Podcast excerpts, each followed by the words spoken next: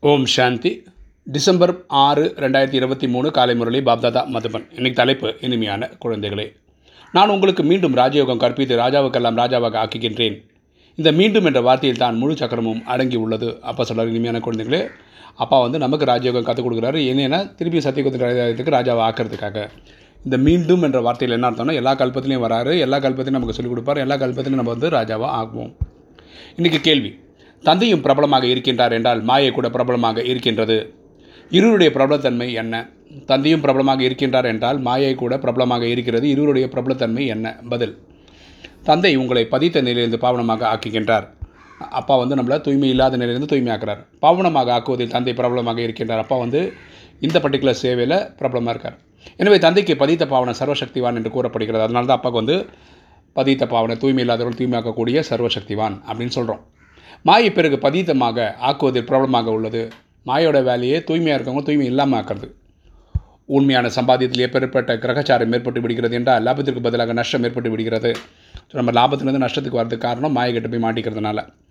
விகாரங்களுக்கு பின்னால் மாயை சூடான தோசைகள் போல் புத்தியில் எதுவுமே தங்க விடாது ஆக்கி விடுகிறது. சரி மாயை தான் நம்மளை கன்ஃபியூஸ் பண்ணி வச்சிச்சு எனவே குழந்தைகளை ஆத்ம உணர்வுடையவராக ஆவதற்கான முயற்சி செய்யுங்கள் என்று பாபா கூறுகின்றார். அதனால தான் அப்பா சொல்கிறாரு தன்னை ஆத்மான்னு புரிகிற அந்த எக்ஸசைஸ் பண்ணுங்கன்னு.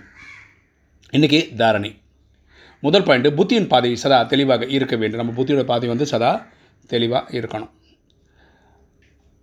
புத்தியின் பாதை சதா தெளிவாக இருக்க வேண்டும் என்றால் தேகி அபிமானியாக இருக்க வேண்டும். நம்ம அப்போது நம்ம ஆத்ம உணர்வோடு இருக்கணும். உண்மையான சம்பாத்தியத்தில் மாயை எந்த விதமான நஷ்டமும் ஏற்படுத்தக்கூடாது என்று எச்சரிக்கையுடன் பார்த்துக்கொள்ள வேண்டும். நம்ம நினைவு பண்ணி நினைவு பண்ணி சம்பாத்தியத்தில் வந்து மாயை குறுக்கிட்டு அது காலி பண்ணுற விடக்கூடாது.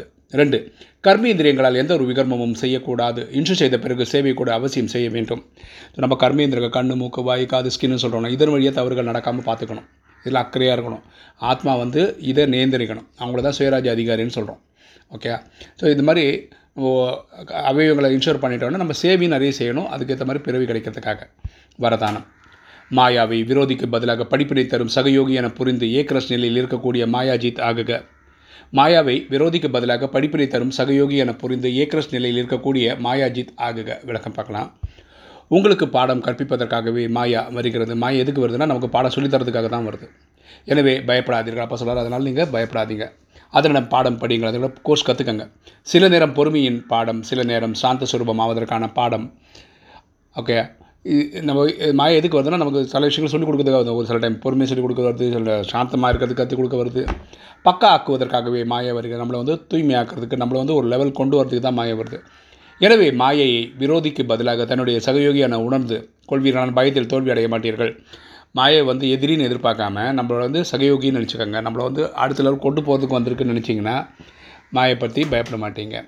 பாடத்தை பக்காக்கி அங்கதற்கு சமமாக அசையாதவராக ஆகி விடுவீர்கள் அங்கதன் எப்படி ஸ்ட்ராங்காக இருந்தானோ அதே மாதிரி நம்மளும் ஸ்ட்ராங் ஆகிடுவோம் மாயக்கிட்டது.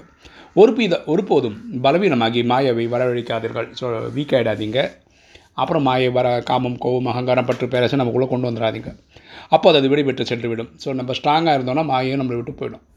ஸ்லோகன். ஒவ்வொரு சங்கல்பத்திலும் உறுதித்தன்மையின் மகான் தன்மை இருக்குமானால் வெற்றி கிடைத்து கொண்டே இருக்கும்.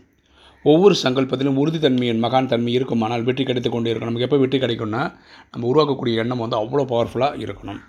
ஓம் சாந்தி.